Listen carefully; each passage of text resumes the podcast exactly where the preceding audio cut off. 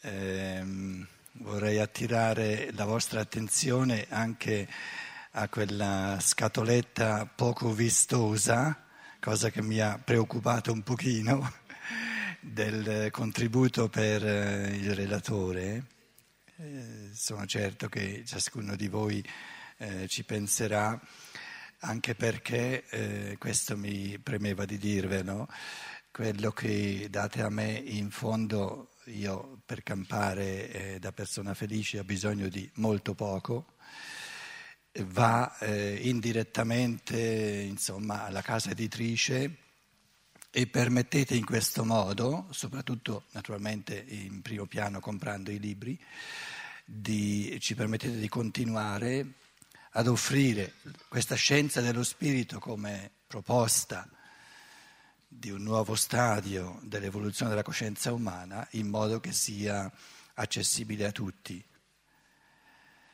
I prezzi che abbiamo eh, riusciamo bene o male a reinvestire nella stampa, un minimo di pubblicità, quello che, quello che riceviamo dai lettori, da voi. Finora non c'è stato niente di margine di, perché questi giovani, per esempio Monica Grimm, dovrebbero anche, secondo lo Stato, pensare alla terza età, può darsi che più in là eh, sarà possibile anche questo. In questi mesi la casa editrice sta passando un po' di un periodo un pochino, diciamo, difficile anche economicamente. Se ci fosse qualcuno di voi che ha eh, il portafoglio e la voglia di sostenere un po', mh, se vi interessa, abbiamo avuto dalla Germania dell'Est una grossa donazione di trecentomila euro per comprare, perché in affitto non si trovava quasi nulla, una piccola sede della casa editrice, però eh, su queste donazioni ci sono ventinove per cento di tasse di donazione, quindi dovendo dare allo Stato quasi centomila, insomma i soldi non ci bastano per... per d'altra parte rifiutare un, una donazione non si fa, è contro le leggi della, della vita spirituale, perché avendo una sede nostra, modesta però nostra, eviteremo di pagare ogni mese un affitto connessi e connessi che ci costava finora tra millecinquecento e duemila euro al mese, e questo andrà a vantaggio dei lettori. Quindi vi ringrazio già ora per ogni euro che ci date, perché proprio va direttamente agli esseri umani in questa proposta che noi riteniamo senza alcun dubbio la più valida, la più universale e anche la, la più necessaria per un sopravvivere spirituale e animico dell'umanità. Io vedo delle volte con, eh, con eh, zorghe, come si dice in italiano, con preoccupazione l'andamento dell'umanità. Il potere stringe la morsa sempre di più, il quotidiano diventa sempre più pieno di aggressività da un lato e di depressione dall'altro. Se non ci diamo da fare, ed è questione dell'impegno di ogni individuo, di, per una rigenerazione spirituale dell'umanità, la convivenza sociale diventerà sempre più difficile, di questo non ho dubbio. Quindi sono certo che non vedete questa casa editrice come una specie di, eh, di ubbia eh, insignificante, ma si pone proprio nel, nel cuore della, del cammino dell'umanità di oggi. Stavamo per, agli sgoccioli del terzo capitolo, capitolo importantissimo, perché insieme al quinto, poi vedremo il quarto, fa una specie di riflessione sul mondo della percezione, poi il quinto capitolo ritorna di nuovo a mettere al centro il pensare. Ehm, Questo terzo capitolo, incentrandosi sul pensare, ci dice, ci fa riflettere sul fatto che la realtà operante, la realtà di massima forza, la realtà di massima travolgenza, non è un uragano, ma è lo spirito che pensa. Questo spirito che pensa è di una realtà tale, è di un'energia, ma così energumena, che ti sbatte di tutto il mondo che abbiamo. La cosiddetta materia non è nulla di realtà rispetto allo spirito creatore, perché lo spirito l'ha creata e la, e la materia non è capace di tirare fuori neanche un pensiero. Quindi un pensiero ben pensato, quello sì che è realtà, perché se è ben pensato muove gli arti, muove tutto, tutto il corpo e, e fa fare perché, perché è ben pensato. Il problema è come si fa a convincere l'umanità di oggi che si è messa in testa che la materia, quella è una realtà, questa, questa, questo, questo, questo legno qui deve essere una realtà. Il pensiero è soltanto pensiero, non fa il pensiero essere realtà. Chi l'ha fatto questo pulpito? Pensiero. Ma è capace questo pulpito di tirare fuori un pensiero? Te, dimmi qualcosa. Ce sei o ce fai?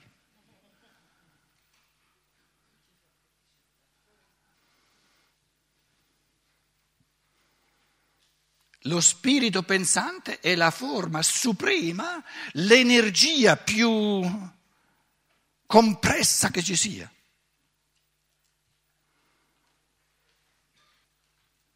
I fisici, per tanti secoli, chi avrebbe mai pensato che eh, la, la, la scissione dell'atomo, no? da, da qualcosa di piccolissimo saltasse fuori? Non si sarebbe mai pensato che da qualcosa di quasi, quasi invisibile salta fuori un'energia che ti distrugge una città intera, ti distrugge. Così è il pensiero. Pensare. Quindi la grande terapia del materialismo non può essere che il pensare. Ma è una terapia che funziona, però il problema è che non lo facciamo abbastanza. Per, anche perché eh, tocca all'individuo, non si può fare eh, intruppati da pecorelle che vanno col gregge. Cioè un'altra cosa del pensare che abbiamo visto è che il pensare non viene gestito in gruppo ma dall'individuo. Cartesio non dice io penso, non dice noi pensiamo dunque siamo, per noi pensiamo non esiste, io penso dunque sono. Quindi questa scienza dello spirito che riconquista la realtà creante dello spirito si rivolge all'individuo. E ogni cosa di gruppo, che, che ha la sua legittimità naturalmente, diventa strumento necessario, condizio sine qua non. Tutto ciò che è di, di comunità, di, com, di, di, di, di istituzione, di organizzazione, eccetera, diventa strumento per aiutare, per consentire all'individuo di camminare, di diventare sempre più creatore nel suo spirito che pensa.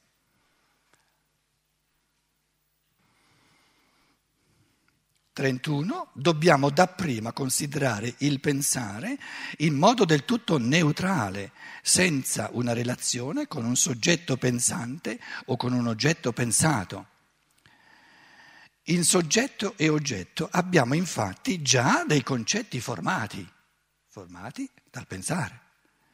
Non si può negare che prima che si possa comprendere ogni altra cosa, deve essere compreso il pensare.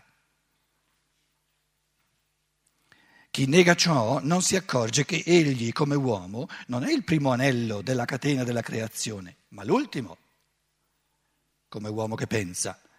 Perciò, in vista di una spiegazione del mondo, per mezzo di concetti, non si può partire dagli elementi cronologicamente primi dell'esistenza, bensì da quello che ci è dato come il più prossimo ed intimo. Non possiamo trasportarci con un salto all'inizio del mondo per cominciare da lì la nostra osservazione, ma dobbiamo partire dal momento presente e vedere se possiamo risalire dal più recente al più antico. Allora rifacciamo questo, diciamo, aspetta, dov'era il mio gesso bianco che me l'avevano dato? Eccolo qui. Rifacciamo l'esperimento di, il famosissimo esperimento di Beniamino Libet. Già a partire dal millenovecentottantacinque ha fatto degli esperimenti eh, sul cervello. Qui abbiamo un cervello, qui un, eh, un essere umano, se volete, no? Questo è il cervello, strutture del cervello, no? Così mh, accennate. Lui voleva sapere, per, per via di esperimento, adesso sto facendo un processo di pensiero. Eh, svolgo una serie di pensieri su qualcosa che non si chiede come è sorta la coscienza umana in cui eh, si svolge il pensare. No, partiamo e mentre io svolgo questi pensieri, voi osservate al contempo che tipo di pensieri io sto svolgendo. Allora, questo Beniamino Libet dice: fammi vedere se c'è un modo sperimentale di... di sapere se quello che avviene nel cervello, qui c'è il cervello, è la causa di ciò che avviene nella coscienza. Adesso devo, i colori li devo, li devo tenere ben distinti, la coscienza ve la faccio, eh, aspetta, ve la faccio giallina. Questa è la coscienza. La coscienza è questa calotta mentale, se volete, no? Ci intendiamo, no? Quindi questa è la coscienza. La coscienza. E lui dice, vediamo cosa avviene nel cervello e, e, e io, dunque lui dice, ciò che avviene nel cervello io lo posso, siccome il cervello è materiale, è, è sensibilmente percepibile, Io i, i, i fenomeni del cervello li posso osservare sperimentalmente. Poi chiedo al signorino, do, dove ho i catodi elettrodici, eccetera, eccetera, eccetera, che cosa sta pensando, quali immagini, eccetera, eccetera, eccetera, e forse vengo a sapere se, se c'è un evento, un, una, una sinapsi o qualcosa che cambia nel cervello. E dopo, un momento dopo, avviene qualcosa ne, nella coscienza. Allora posso dedurre che ciò che avviene prima è la causa, ciò che avviene dopo è l'effetto. Se invece è l'opposto, che lui mi dice, tac, ho avuto adesso l'immagine, e poi io vedo che un decimo di secondo dopo avviene qualcosa nel cervello, allora dico, prima c'è il fenomeno della coscienza e il fenomeno del cervello è l'effetto. Quindi dice, se riesco a vedere anche un minimo, no, di lasso di tempo, quello che viene prima è la causa, quello che viene dopo è l'effetto. Si è messo a sperimentare e di fatti parecchie cose, e sempre senza eccezione, gli hanno dimostrato che ciò che avviene nel cervello è sempre prima e ciò che avviene nella coscienza è sempre dopo, anche se di un minimo, ma mai all'opposto. E lui ha detto, toh, guarda, eh, adesso c'è la prova, sperimentale, scientificamente provato che i fenomeni, eh, diciamo, fisici, biologici, del D N A, quello che volete, del cervello, sono la causa e quell'altro, siccome viene dopo, i fenomeni di coscienza sono l'effetto.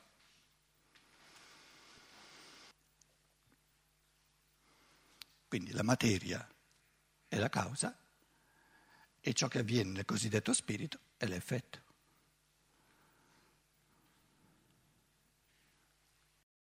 C'era la coscienza di Libet che dava le... gli impulsi al cervello di quell'altro, no? No, chiedeva. Ah no, no, no, no, no. I, lui certo, lui, con i, lui sapeva... Era una coscienza comunque. No, no, no, rile, no lui rilevava con, eh, con dei fili elettrici, quello che vuoi, no? con, con delle spie magnetiche, elettromagnetiche finissime, rilevava quello che avviene nel cervello. E ogni volta che c'era qualcosa nel cervello ti diceva, ah, subito dopo c'è stata... Com'è? Credevo che li provocasse lui. Non necessariamente, non necessariamente, perché se li provocava allora era difficile poi... Comunque gli esperimenti li ha fatti in tutti i modi, capito? Per cui eh, questa affermazione la si può, eh, eh, la si può lasciare così. Allora, questi sono studi che ha fatto nell'ultimo libro Il fattore temporale della coscienza. Mm, da quello che ho capito... Quello che lui sperimenta è che nel momento in cui io svolgo, faccio un atto volitivo, qualche millesimo dopo, cento millisecondi di valuta, arriva la coscienza. Sì. Non dice che è il cervello che parte, dice qualcosa decide dopo mi arriva la coscienza. Sì. Quindi come rappresentazione di ciò che ho fatto. Però lui le rile, il... Chiaramente essendo un neurofisiologo non può dire è lo spirito che prende la decisione, è limitato lui. No, no, lo schema no, no, mentale no, no. Da, da, da neurofisiologo gli impedisce di dire che il, il pensiero spirituale che decide, dopodiché arriva, dopo un millisecondo arriva la coscienza come rappresentazione. No, un momento, cos'è che non può dire? Allora, essendo uno scienziato, un neurofisiologo, quindi lui parte dal presupposto che lo spirito non esiste, va bene? Ma è questo il punto? Eh, infatti, eh. Però questo esperimento lascia proprio il dubbio che probabilmente esista, anche lui rimane costernato da questo fatto. Sì, eh. Perché pensava di dimostrare l'opposto. Esatto, ecco, quindi secondo me è un esperimento che invece è scientifico, naturale, che avvalla quello che stiamo dicendo. Allora. Se ho ben capito. Allora, diciamo che finché si tratta di descrivere oggettivamente quello che lui ha rilevato, va tutto bene, perché o è oggettivo o non è oggettivo. E finiva tutto bene. Adesso si tratta di cogliere, col pensiero però, la differenza che c'è tra descrivere le percezioni che uno ha, il lasso di tempo, eccetera, processi nel cervello, che poi in, in via di volontà naturalmente, no? tu, tu hai pensato di fare qualcosa, quando l'hai pensato, quando è successo nel cervello, no? Perché pensieri senza carica di volontà, magari nel cervello non avviene nulla, era questo il suo problema, no? E poi saper distinguere dove comincia, si passa un rubicone e si comincia a interpretare i fenomeni. Ora, il nesso di causa ed effetto è un'interpretazione, non ha nulla a che fare con la descrizione, perché la descrizione ti dice in questo millesimo di secondo c'è stata questa realtà, un millesimo di secondo dopo c'è stata l'altra realtà, questa è una descrizione, non è un'interpretazione. Dire uno è la causa, l'altro è l'effetto, è un'interpretazione, perché causa e effetto sono concetti, non sono percezioni. E qui è il punto. Allora, quello che io volevo dire è che un pensare più poverello, prima di tutto il pensare più povero in assoluto non sa distinguere neanche tra descrivere il dato di fatto e interpretarlo. Non fa questa distinzione perché non la conosce. Poi un pensare un pochino meno povero, però ancora povero, pensa che ci sia soltanto una interpretazione, che ciò che avviene prima è la causa e ciò che avviene dopo è l'effetto. E un pensiero un pochino più, più evoluto dice, certo, che se c'è, diciamo, se c'è sempre di nuovo una connessione infallibile tra l'uno e l'altro e l'uno avviene prima, hanno un certo rapporto di causa e effetto. Resta però l'altra possibilità per il pensiero, che tu invece non consideri perché non la conosci, che la causa, che viene prima, ciò che avviene nel cervello, sia a sua volta effetto di un'altra causa. Questo tu non lo consideri. E può darsi che non lo consideri perché c'hai il dogma, il tuo dogma eh, di scienziato che prima di tutto lo cosiddetto spirito non esiste e quindi non può causare nulla. Un pensare pulito lascia aperta questa, questa possibilità perché dice se io mi fermo a questa causa qui dev- dovrei dimostrare che gli eventi del cervello sono la causa prima. Se invece non sono la causa prima, possono essere effetto di un'altra causa. Faccio un piccolo salto. Aristotele ti mette lì la, l'affermazione, per lui eh, eh, una evidenza assoluta, un assioma per Aristotele, che causa prima può essere soltanto lo spirito. Se lo scienziato si rende conto che lui sta facendo in fondo l'assioma, sta esprimendo l'assioma opposto, che, la, che il, le, le, ciò che avviene nel cervello è una specie di causa prima, se se ne rendesse almeno conto saremmo già, avremmo già la possibilità di, di, di colloquiare, di, di, di conversare a vicenda, ma non se ne rende conto. Cioè il problema del pensiero è di capire che c'è una differenza tra una causa a metà, che, che è, è al contempo effetto di altre cause, e il concetto di causa prima. Il pensare scientifico è diventato così povero che dove si tratta di causa prima, cioè di un inizio assoluto, diventa del tutto irrazionale. L'Urknall, come si chiama in italiano? Il Big Bang dell'inizio è il miracolo in assoluto. All'inizio del, del, del, del mondo c'è stato il, il Big Bang e poi... irrazionale, il miracolo assoluto, e poi dopo questo miracolo tutta la razionalità delle leggi di natura, eccetera, eccetera, eccetera, come le conosciamo oggi. Kant, Kant, peggio ancora, dice: in quanto alla causa prima, cioè al primo inizio del mondo, la ragione umana, poveretta, può dimostrare apodeticamente che il mondo ha avuto un inizio, e lo dimostra assolutamente, e dimostra altrettanto assolutamente che il mondo non può avere avuto un inizio. Sono le famose antinomie della ragion pura, eh, da leggere nella Kritik der reinen Vernunft, la critica della ragion pura in Kant. In altre parole, Kant dice: la ragione di, dell'uomo d'oggi non è capace, non può eh, dirimere la questione della causa prima, del primo inizio, in un modo Eh, come dire, eh, eindeutig, ehm, apodittico. Ti può dimostrare apoditticamente l'uno e ti dimostra apoditticamente l'opposto.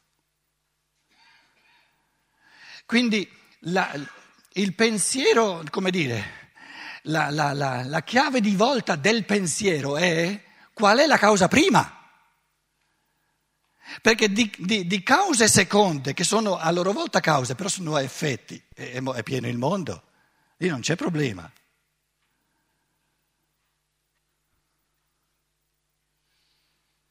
E così come una umanità antica dava per scontato che la causa prima può essere soltanto lo spirito pensante, così ci tocca onestamente dire che l'umanità pseudoscientifica degli ultimi secoli, di fronte a questa domanda fondamentale, fa assolutamente cilecca. Perché allora Beniamino Libet, no? Lui era convinto che la, la, la, la, come dire, il primo inizio dell'atto di volontà non fosse nella materiale, ma fosse direttamente nell'anima o nello spirito, come si vuole. Invece gli è toccato dimostrare che prima avviene qualcosa nel cervello e un minimo di, di secondo dopo avviene qualcosa nella, nella coscienza. E non ha saputo, no, fare l'altra ipotesi che dice, adesso era quello che volevo aggiungere, adesso devo usare un altro colore come ipotesi però. Io non sto dimostrando nulla, ma voglio dire che... bisognerebbe almeno rendersi conto delle, delle, degli assiomi fondamentali che si fanno. Nessun pensiero eh, può, può eh, compiersi senza assiomi. Un assioma cos'è? Un primo inizio.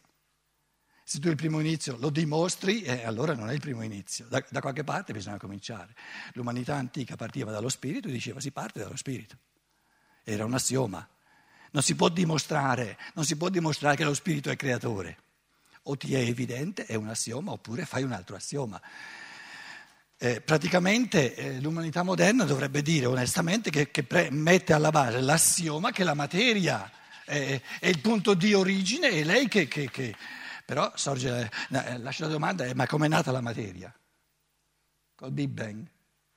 Allora, qui adesso l'altra, l'altro assioma che era stato sempre eh, scon- dato per scontato nell'umanità è che, lo, qui è la coscienza, che lo spirito pensa e vuole qualcosa, nel caso di Libet vuole qualcosa, questo spirito che spiritualmente pensa e vuole qualcosa, zancate, afferra direttamente il cervello, crea, cambia qualcosa nel cervello e la coscienza è soltanto il sorgere dell'immagine. E nella coscienza non ci sono realtà, nella coscienza ci sono immagini speculari, quindi la coscienza è un riflesso che mi porta a coscienza ciò che avviene nel cervello e ciò che avviene nel cervello è effetto della causa che è lo spirito pensante e volente. Perlomeno bisognerebbe concedere che è un'altra possibilità ed è quella che, che è sempre stata data per scontata da, da tutta l'umanità antica.